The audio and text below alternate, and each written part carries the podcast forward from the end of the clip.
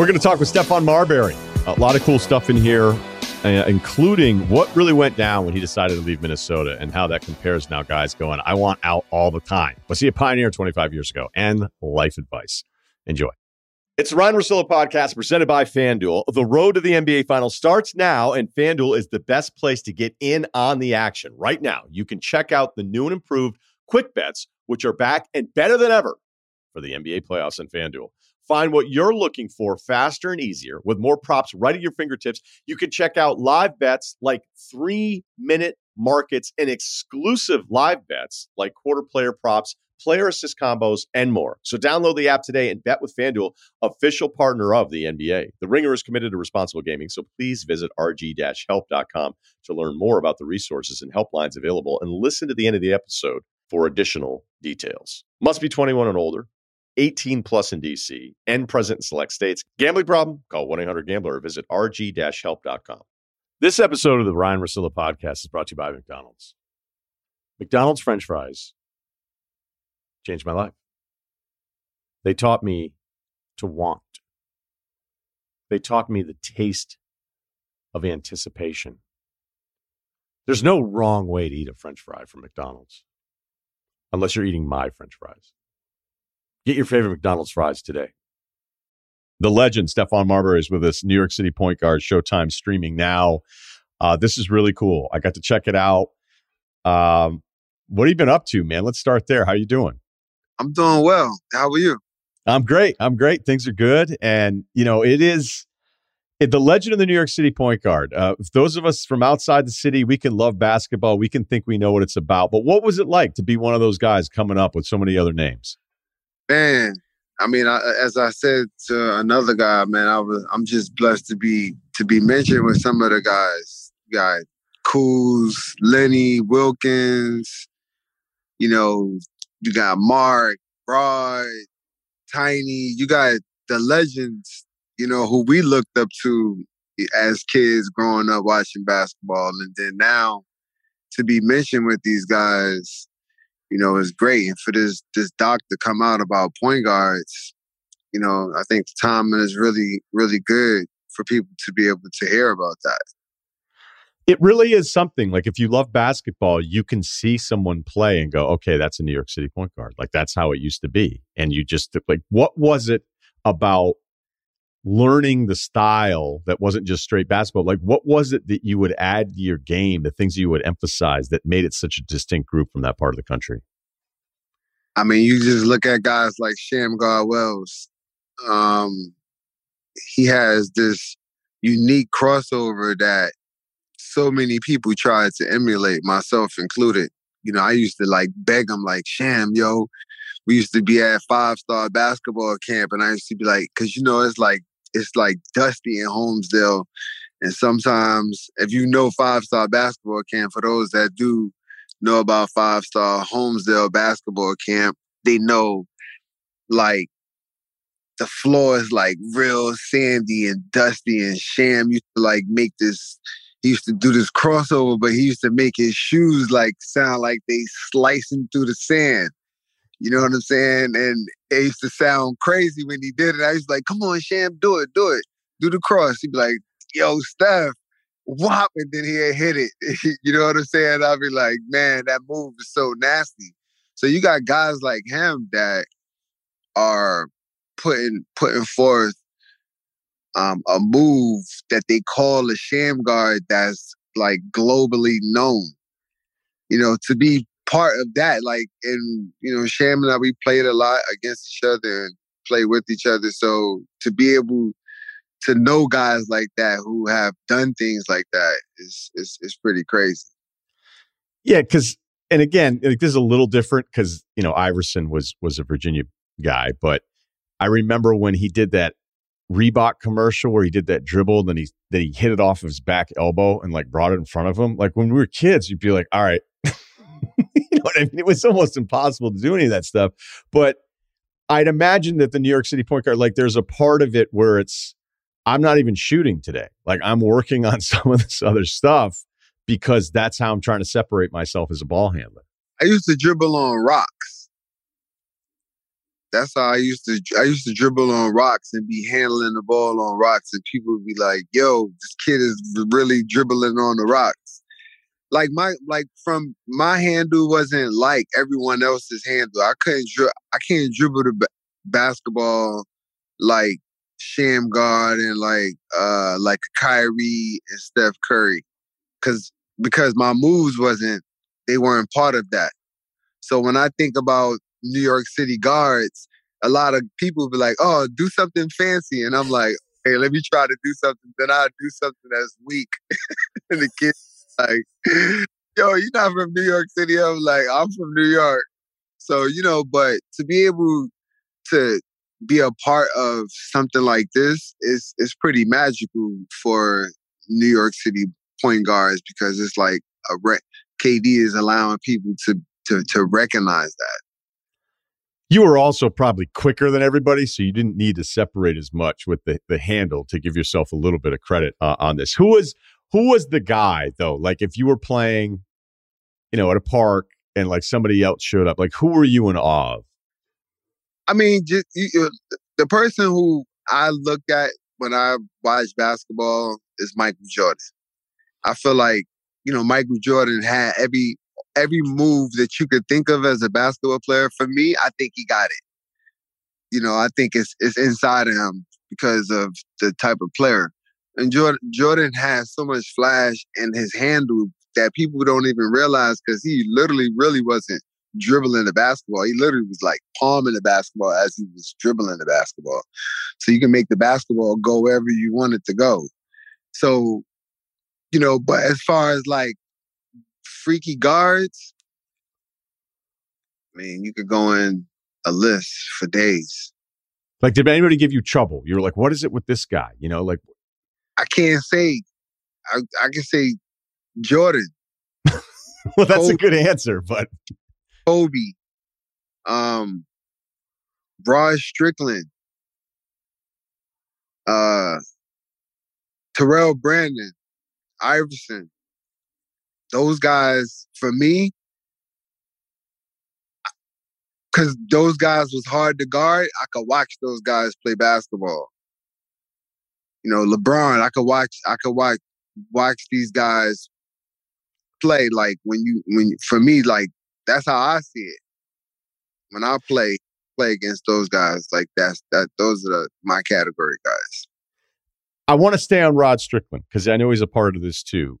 Rod doesn't have, you know, the resume of, of some of the other greats, but there always seems to be this like reverence when other guards talk about Rod. Like, man, you know who was just filthy was Rod Strickland. What what was it about his game? Because every hard- one of you dudes, yeah, go ahead.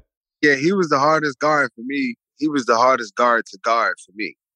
Like, it was it's it's like you almost there, but you're not there and you know you're not there, and then he score, or he make a dime, or you think that you're gonna tap the ball, and then he's whoop throw it behind his back, and then it's like he gone.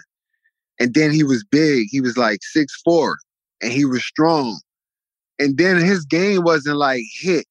His game was, you know, all over the court, but straight line all over the court. It, it wasn't like east and west. Like a lot of these guys, you know, from what I watch, they like to play East and West. They don't normally play North and South, which you know the, the hoops are North and South.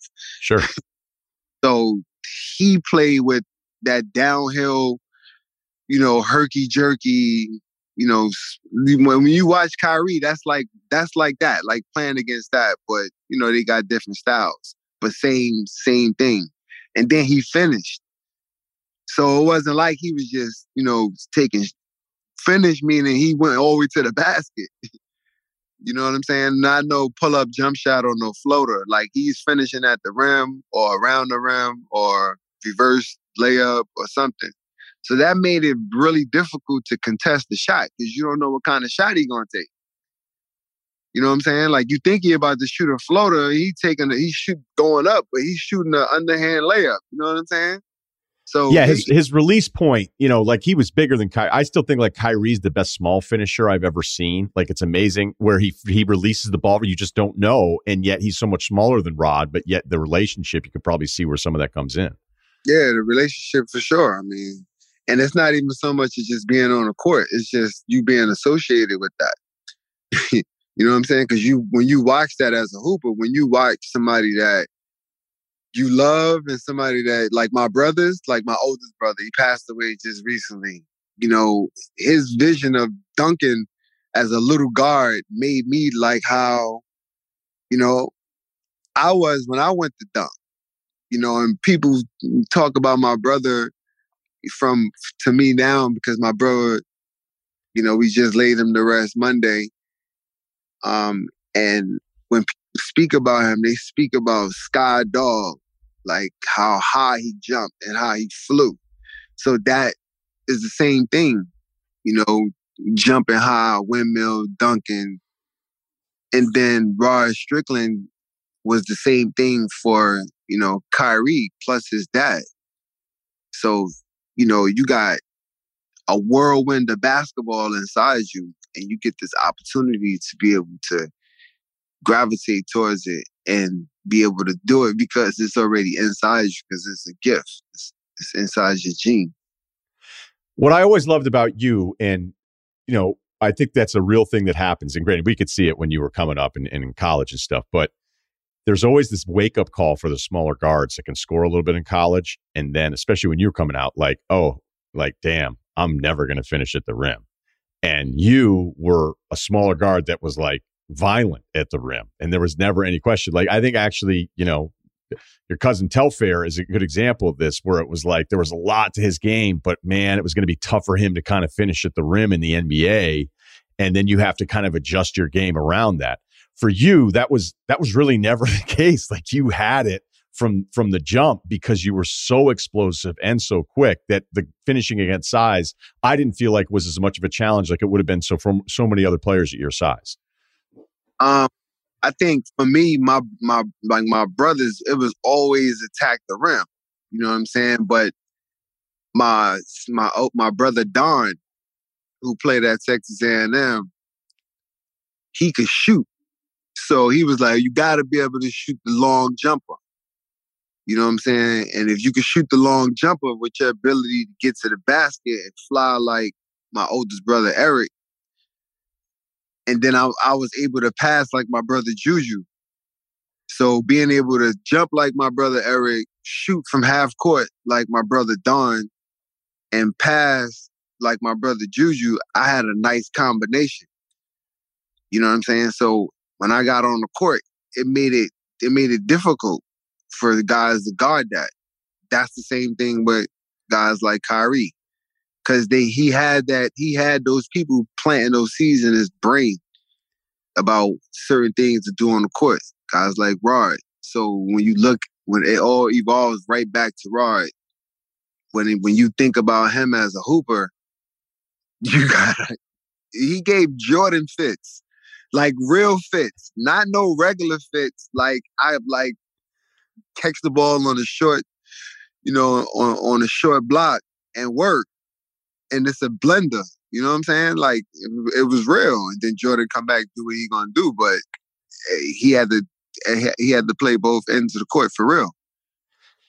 Do you think that your game would have been better in today's version of the NBA than when you came out? Don't matter. My game is is is, is vintage. Playing any era. I just think there's more acceptance now of the scoring guard. Where when uh, you came out, that was who we were. We Iverson and myself, we came in to do that. That wasn't no, we didn't go high in the draft because we just, they watched us in college. they say, oh, we want that. that's gonna make people jump out their seat. Oh, you know what I'm saying? You that's that's what the fans pay the money for. They pay to jump out their seat. Obviously, they want to see you win, of course. But you know, it's such a fine line because I know from winning championships in China, I'm like, wow, when the organization and the team is on the same page and everybody, it's easy to win a champion. It's easy to win a championship then. But when everybody's not on the same page and you got this going on and that going, it's not gonna it ain't gonna work in the NBA. It's only probably like five teams really trying championship. Everybody else is making money. It's not, they're not making they're not. Come on, man. Let's be for real. Everybody's not trying to win a championship in the NBA.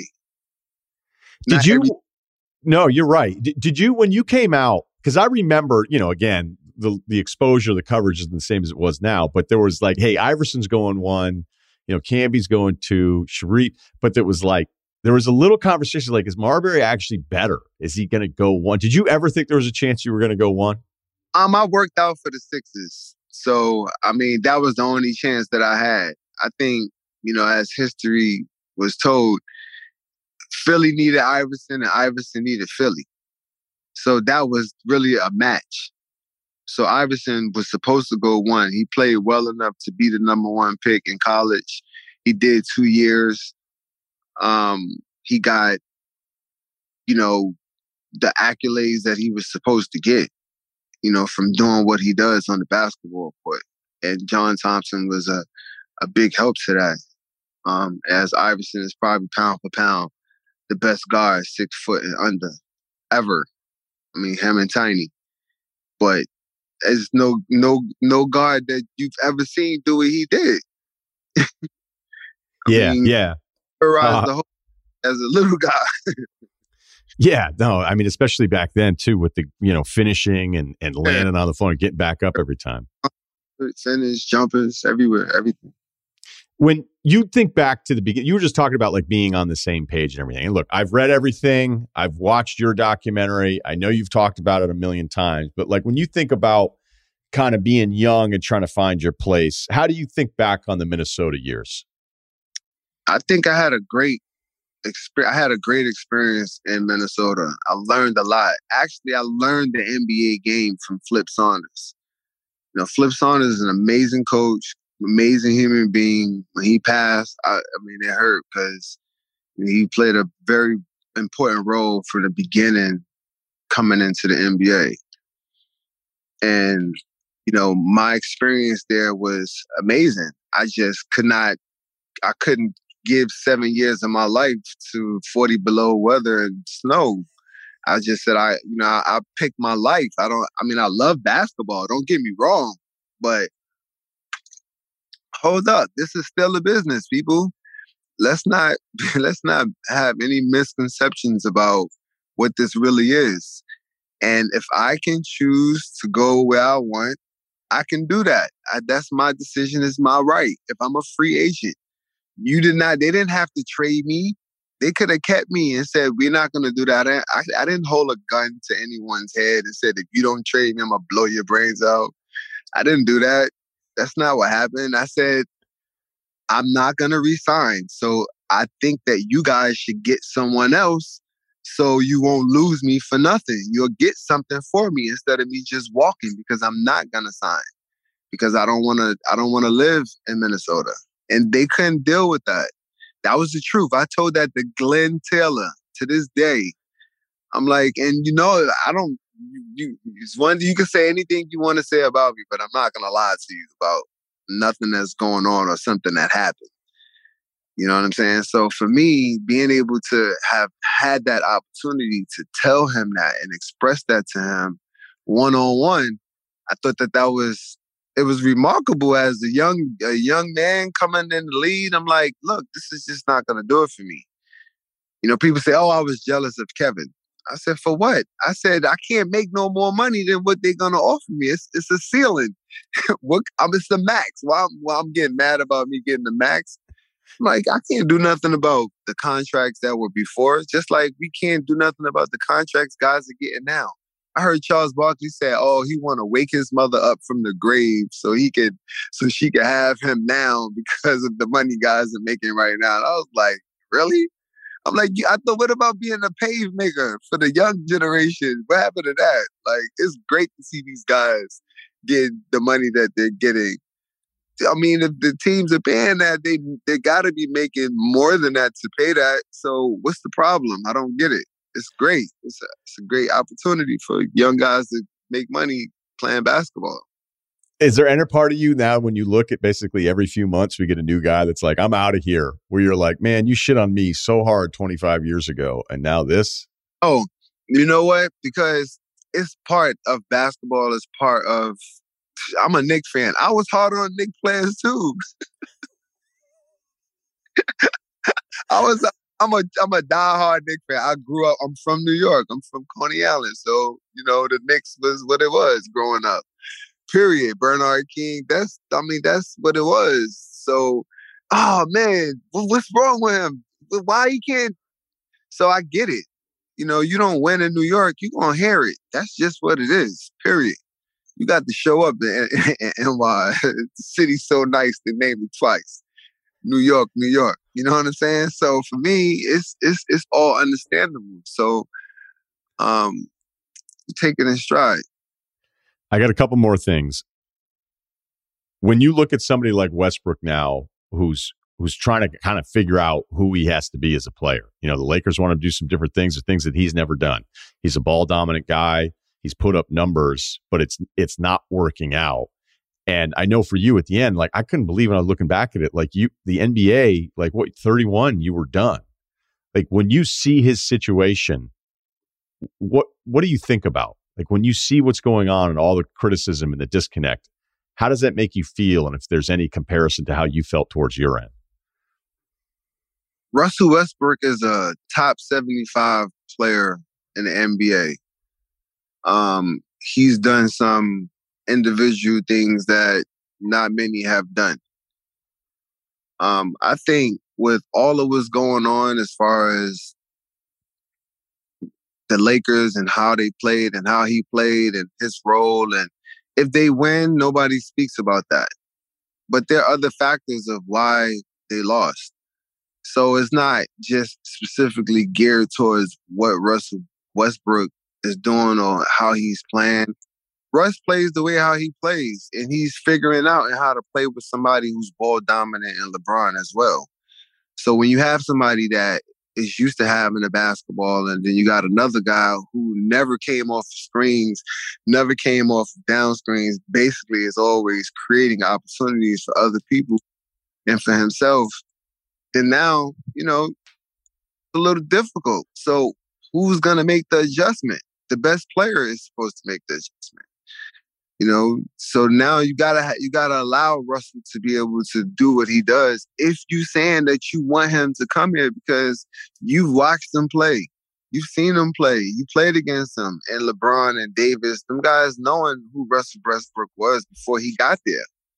So you can't be that smart of a basketball player and not know, you know, who you're getting and who you're going to be playing with. You know who you're going to be playing with. So who's making the adjustment? So it can't be blamed on Russell Westbrook. You know, he, he he brings his he brings his game and his fire to the game. And I watched him and I was listening to Jalen Rose and he was t- speaking about Westbrook. He was like basically like it looked like he lost his fire. And I seen him one time like, yeah, as, as a player, you you're trying to win. You're trying to do what is needed to win, and you know, you're being criticized and people saying the things that they're saying, but he still go out and he do it. So he still go fight. And I respect him. I got a lot of respect for him. New York City Point Guards out now streaming on Showtime. Stephon Marbury, man. Thank you so much. All right, go. The NFL Week 1 odds are out, and now's the time to try FanDuel Sportsbook if you haven't already. Get in on the action early this season. Right now, new FanDuel Sportsbook customers can get a no sweat first bet up to $1,000.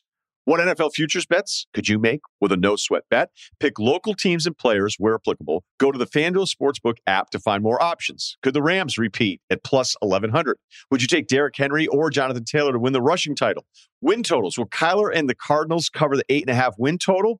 Which side would you bet? Or who's your dark horse to make the playoffs this year? You can even start building out some same game parlays. Just sign up using the promo code Ryen, R Y E N. Place your first bet, and FanDuel will give you up to $1,000 back in free bets if you don't win. There's no better place to get ready for the football season than on FanDuel, America's number one sportsbook and official sports betting partner of the NFL. Download the FanDuel Sportsbook app and sign up using the promo code Ryen to get started with your no sweat first bet up to $1,000. That's promo code Ryen. 21 and older and present in Arizona, Connecticut, Iowa, Illinois, Louisiana, permitted parishes only, Michigan, New Jersey, PA, New York, Tennessee, West Virginia, or Wyoming. First online real money wager only. Refund issued with non-withdrawable free bets that expire 14 days after receipt. Restrictions apply. See terms at sportsbook.fanduel.com. Gambling problem? Call 1-800-GAMBLER or visit fanduel.com forward slash RG in Iowa, Michigan, New Jersey, PA, or Illinois. 1-800-NEXT-STEP or text NEXT STEP to 53342 1-888-789-7777 or visit visit ccpg.org forward slash chat in Connecticut, 1 877 770 STOP. In Louisiana, 1 878 HOPE New York, or text HOPE New York to 467 369. Tennessee Redline, 1 800 889 9789. 1 800 522 4700 in Wyoming, or visit www.1800gambler.net in West Virginia. This episode is supported by State Farm. So look, a little rock hit your dude's windshield on the highway. And at first you're like, what is that? I'm like, oh, it's just a little mark. Nope. Now by the end of the ride, it's a big crack. And it'd been a while.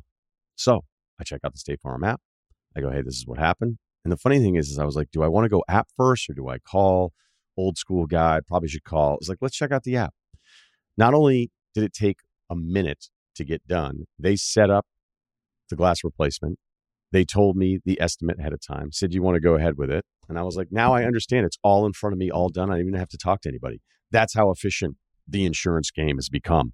But really, the only words you need to remember are like a good neighbor, State Farm is there. State Farm has options to fit your unique insurance needs, meaning you can talk to your agent to choose the coverage you need, have coverage options to protect the things you value most, file a claim right on the State Farm mobile app, just like I did. And even reach a real person when you need to talk to somebody. The app was so good, I didn't even need to do that. Like a good neighbor, State Farm is there. Learn more at statefarm.com. Apple Card is the perfect cashback rewards credit card. You earn up to 3% daily cash on every purchase every day. That's 3% on your favorite products at Apple, 2% on all other Apple Card with Apple Pay purchases, and 1% on anything you buy with your titanium Apple Card or virtual card number. Visit apple.co forward slash card calculator to see how much you can earn. Apple Card issued by Goldman Sachs Bank USA, Salt Lake City branch, subject to credit approval. Terms apply. This episode of the Ryen Russillo podcast is brought to you by McDonald's. McDonald's French fries changed my life. They taught me to want. They taught me the taste of anticipation. There's no wrong way to eat a french fry from McDonald's unless you're eating my french fries. Get your favorite McDonald's fries today. You want details? Fine. I drive a Ferrari 355 Cabriolet. What's up?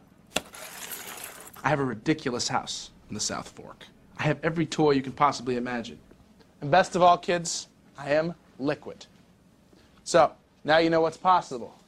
Let me tell you what's required. Life advice. It's lifeadvicerr at gmail.com. Okay, we had a follow up here about the guy that was lying. The father was lying to the yoga instructor girlfriend. I think he said he was 49 and she was 35, but he was actually turning, instead of 50, I think he was going to turn 59. I don't know, whatever, the 50th birthday party thing. Uh, this guy's chiming in here 6'1, 185, 36 years old, usually dominate and pick up basketball. Steve Blake like game. He a terp. Uh, can't dunk anymore, though. Also, old reference to pull up discussion. I can do 25 real pull ups. Wow. Hmm. Thanks for even emailing us, dude. That's pretty uh, awesome. Uh, can't lift worth shit though. Yeah, that's just from 20 years of consistent rock climbing. I imagine uh, if you're rock climbing for a couple of decades, your pull up numbers are probably pretty good. Yeah, rock climbing. Uh, he does guy, work. Rock climbing guy is like kind of my preferred. If I was if I was fit in shape and like had muscle, I feel like that lean sort of just like ripped look is the look I would go for. Kind of similar Sinewy. to kind of rock star guy. Um, you know me, I'm not a bulking guy, but like those guys are sneaky strong, and they always do well in like nin- uh, American Ninja Warrior, which is really big for me. So, uh, just an observation. I like that kind of look. Noted.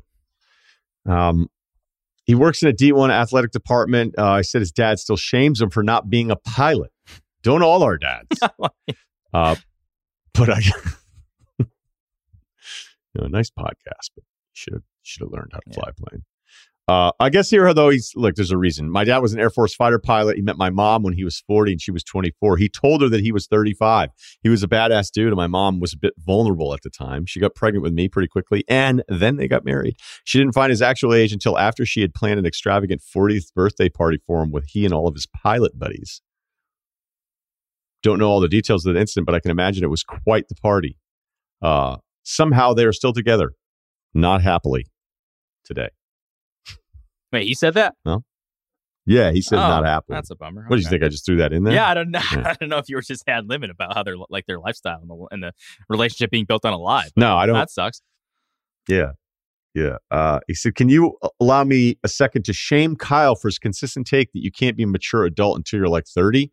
Some of us have different priorities or know what we want at a young age." and have the discipline and freedom to pursue it. It's kind of nice to ski double blacks with my teenage kids. That's double black diamonds for those that don't know. Um, not a big skier, but I knew that. Uh, double blacks with my teenage kids or do backflips on the trampoline with them. Not sure I'd be doing that stuff if I waited until I was in my 30s to get married and have kids. So yeah, quick fuck you, Kyle, Wait, from what? that emailer. uh, not a yeah. Good, not, he's not even here to defend himself. no, but we just, you know. First off, Kyle, Kyle, he he gets a bad rap. Kyle, I think is a he's he's recently engaged. I, I feel like Kyle's life's going in the right direction. I, am pumped about Kyle's future. I think is don't well, Kyle. I know you're not. You might be listening. You're probably not listening to this because you're just living life in Poughkeepsie no, right now. I but, doubt it. But yeah. I think you're doing great, dude. Don't listen to this guy. This this is actually this is a shitty way to start. I've been retweeting all Kyle stuff while he's away. He just shout out, I love Poughkeepsie. So I retweet that. I think I retweet Kyle more than any single person on the internet. And then he had another one a few hours later was like, a sixth fiddler just showed up to this bar. he's like, I'm fucking loving it.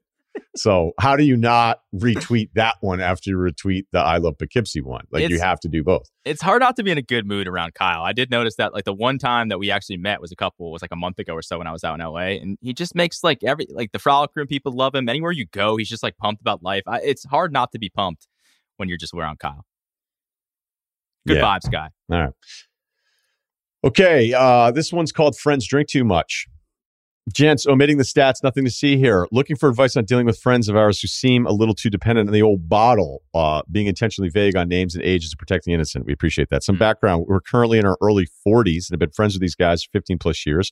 When we were younger, living in downtown Chicago, we did your typical 20 something activities of playing intramural sports with drinks, taking weekend trips with the group with drinks, visiting our local water holes, etc. Um, I'm sure there were some excessive nights, but hey, we were young, a little tired the next day, but we all soldiered on into work and carried on. Fast forward to today, we're all married with kids, living in this, uh, living the suburban dream. We live within walking distance from our friends. Our kids are similar in age, and we tend to see them several times a week. Every single time we are with them, they are never without a drink. if we plan an outing, it's always somewhere where booze is available ballpark, zoo, BYOB to a playground. While my wife and I by no means are teetotalers, uh, it's getting to the uncomfortable spot watching our friends seem to drink themselves stupid and plan their every activity around drinking, cracking open an IPA at 10 a.m. on a Saturday, yeah. watching your kids playing um, AYSO. That just doesn't compute. You got any help for me on that? You're not a father yet, so I don't know if you can help me with that one. AYSO. Uh, yeah, why don't we oh, look that one American up? Youth, on that. This is, I don't know why he would say American Youth Soccer Organization. Why would that's just say soccer? it's not that hard. Yeah, just say soccer. A little weird. Okay. That would help. Sure. Anyway, okay, so they're playing soccer, people drinking.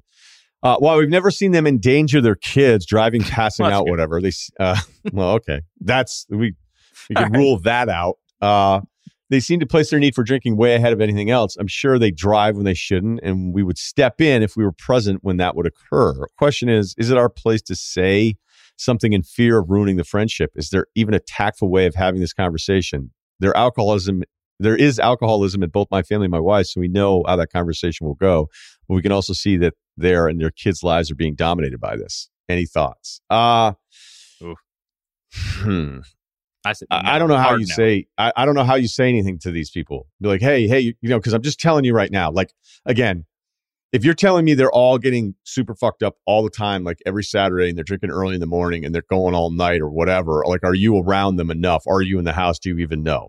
But I'm just telling you, if you turn to a guy who cracks a beer at 10 a.m. for you soccer on a Saturday and you're like, hey, drinking a little early, huh? Nobody's going to want to hear that, yeah. man. Nobody's going to want to hear it. So, what you're going to end up doing, because, like, what do you think you're doing? Like, I'm not saying you're wrong, man. Uh, that is a lot of drinking. It's very different as I got older and I realized like how drinking impacts certain pockets, right? Where you're like, oh, this guy actually has like a couple beers and a scotch like every night. That's the end mm. of his day routine. He doesn't get drunk, but like that's sort of his thing.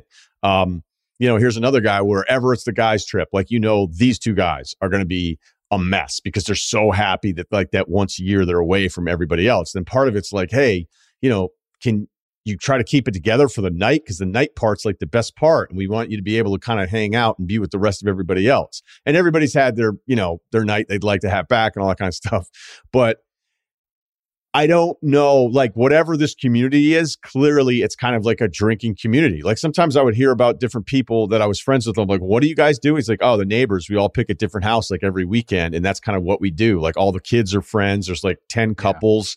Yeah. And then we kind of do our own little bar crawl. You know, sometimes during the pandemic it was happening. I remember one of my friends being like, I'm drinking way too much now because of the pandemic because I'm never going to the office.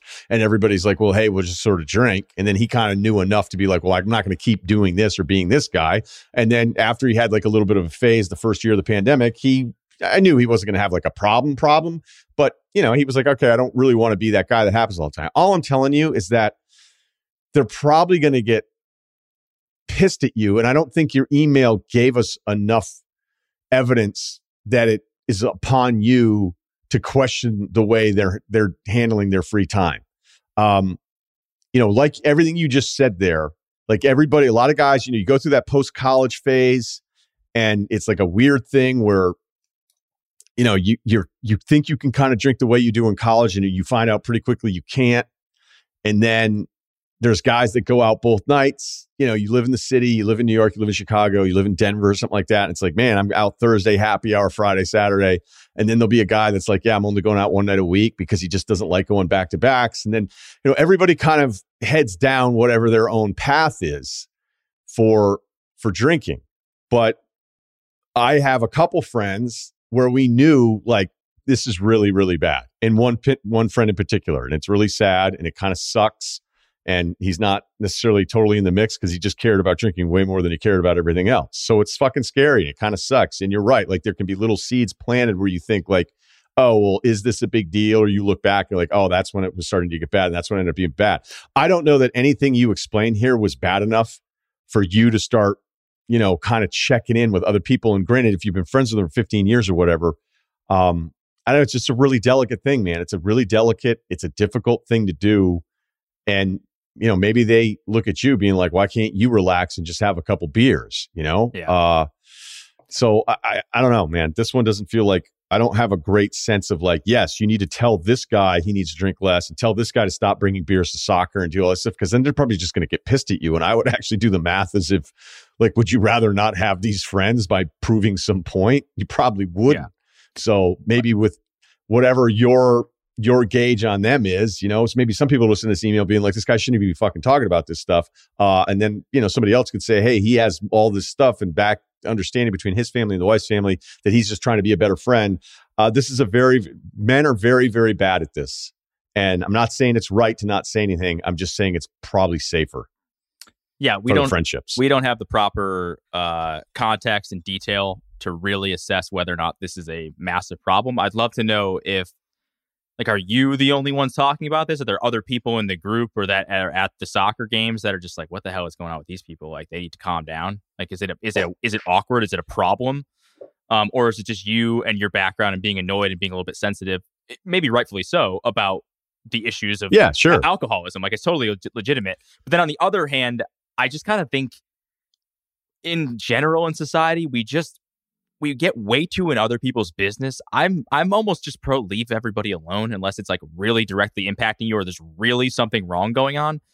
um, who am I to judge someone who wants to have a couple beers at 10 a.m. to watch soccer? Youth soccer. It's probably I love soccer. It's probably not the most exciting thing in the world to watch like four year olds run around and play soccer. I, I, I I'm gonna be honest. Like I, I look back and I go, I don't know how my parents got through all the travel baseball bullshit that they had to deal with, and you know, driving hours and hours to watch kids who weren't going anywhere in baseball and just do this like weekend after weekend after weekend. So if you have to do something that gets you through that, that makes it more enjoyable for you, that makes your life better, that's not really hurting anyone else. Like if you know that this is directly hurting people around them or their kids or the soccer organization or whatever, then all right, maybe this is a different discussion, but that's not really what you said. So I'm kind of just pro. Could you just could we just leave people alone and let them live the lives they want to live? Um, because I just think kind of we kind of get in each other's business way too much and tell other people how to live their lives. And I'm not even a big I'm, Ryen. I'm not even a big drinker. I, am really not. I like to in the right settings do it, but I'm not like a casual come home from work guy and as you mentioned have like a beer and a scotch. It's just not my thing. Uh, so you know, I don't know. Maybe I'm the wrong person to ask about this, but I I just think honestly, just leave the person alone. That's what I would do. Yeah, this one's tough. It, it's just tough because I, I think the audience is probably going, you know, he's making tons of great points. And I think there's another large section of the audience being like, shut the fuck up. Like, what, who are you to say, like, the idea of me having a 10 a.m. beer on a Saturday and then having a couple beers watching you soccer, like, then it's going to derail the rest of my day. I'm going to be tired. I'm not going to want to work out. Like, I would just be like, I don't want to do that.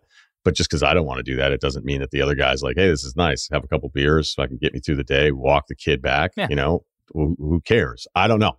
I don't know enough about it. It didn't sound like it was remotely to the level where somebody needed to step in just because people are just incorporating day beers into their their weekend parenting. So I think we got it. Yep. I, I want to move on.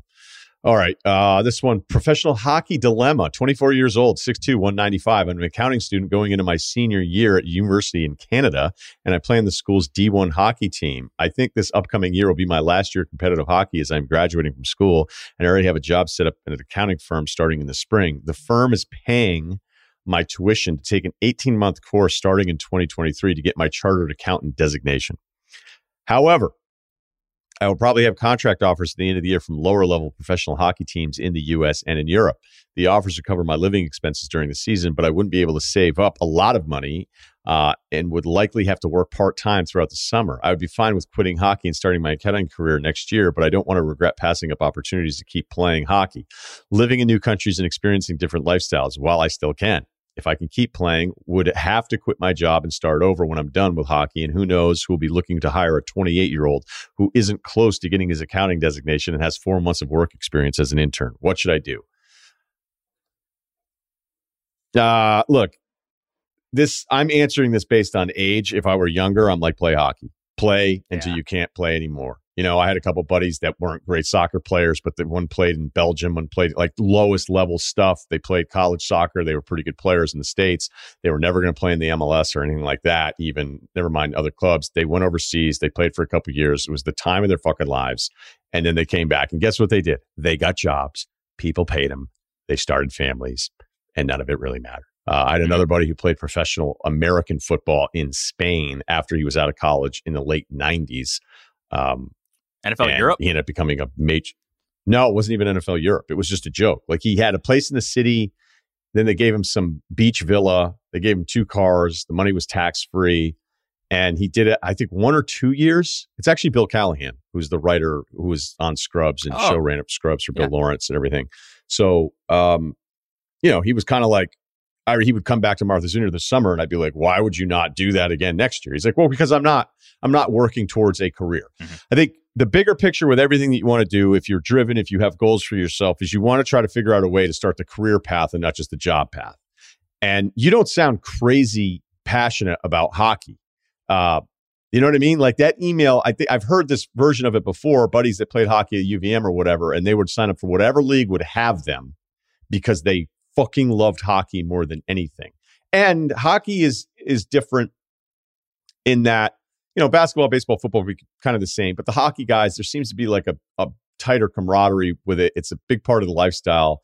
And, you know, to just all of a sudden have that be over right at 21, 22, which is what most of us have to do. Um, but, you know, I always think about like some of the guys that play into their late 30s, then all of a sudden it's like you're driving the kids to school. And like it's the first time ever since you were like standing upright, you know, four or five years old, learning how to tie your skates, that you're not in a locker room you know, a couple days a week. You're not traveling with the boys. You're not constantly like having this camaraderie. Like that itself, shit. I if I could travel for a hockey team, I would just for that part to have buddies. Um, just be a hockey groupie. But it doesn't. Yeah, just it just doesn't sound like you care enough about it. Like I think you made your own argument. Like why do you have to play till you're 28 though? Why can't you? Could you tell the accounting firm saying, "Hey, I want to give it one year"? Like if you're smart enough and they're willing, I imagine this is probably pretty normal, but they're willing to pay for 18 months of tuition for you to get this des- designation. Is there any way you can say to them, "Hey, I need one year of hockey. I'm going to play overseas. I want the experience of playing somewhere different." I mean, but dude, if you're playing in like some Penn league, you're living in Pennsylvania, like is that really some worldly experience?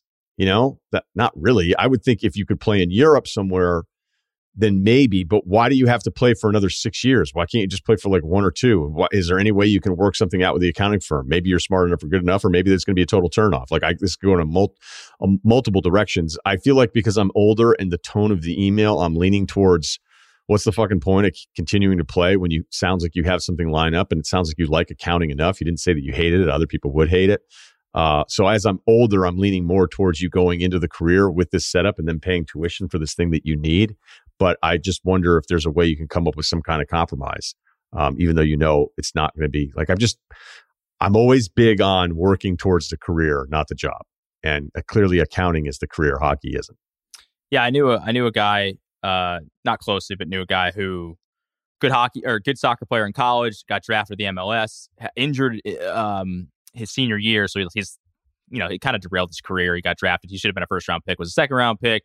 Ended up like in one of the Nordic countries playing like the second or third division. And it was like a cool setup for a couple years. Like you're living in Europe, everything's going great. Like as you said, a lot of times they pay for all your shit, they pay for your flights back. So it's actually pretty a pretty awesome experience of stuff that you would never be able to do before.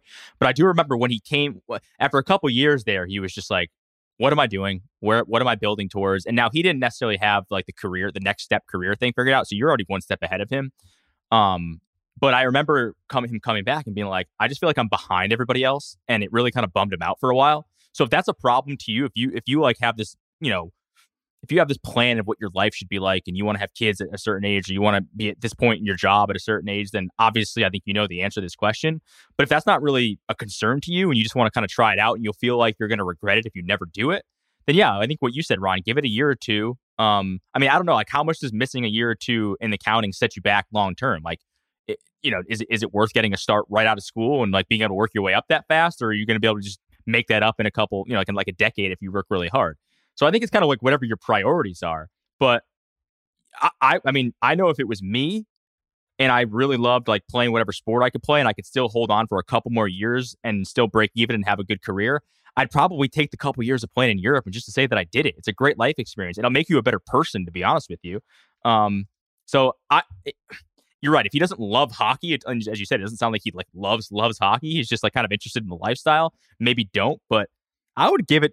I don't know. Like even if even if this job is lined up, chances are like you have a uh, you have a job lined up. You're probably pretty smart. And you're probably pretty good at what you do. So you'll probably figure out something either way when you get back. If they say no, if they want to delay it a year, so I'd, I'd go for it just to give it a shot. You could always quit it as soon as you know you can quit after a year and, and keep living your life and nothing really changes. So I don't think you have much to lose if you at least just give it a shot for one year.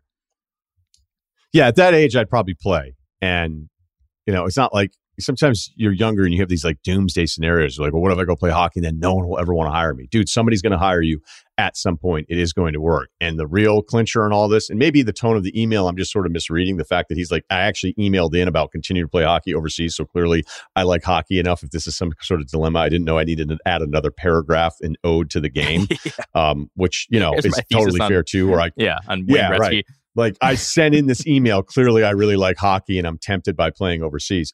Uh, the clincher to swing it back the other way of playing, because I still feel like if you're remotely talented, you're going to have a landing spot in accounting if that's what you want to do at some point. It's not like the entire country of Canada is going to go, sorry, dude, you played hockey for two years.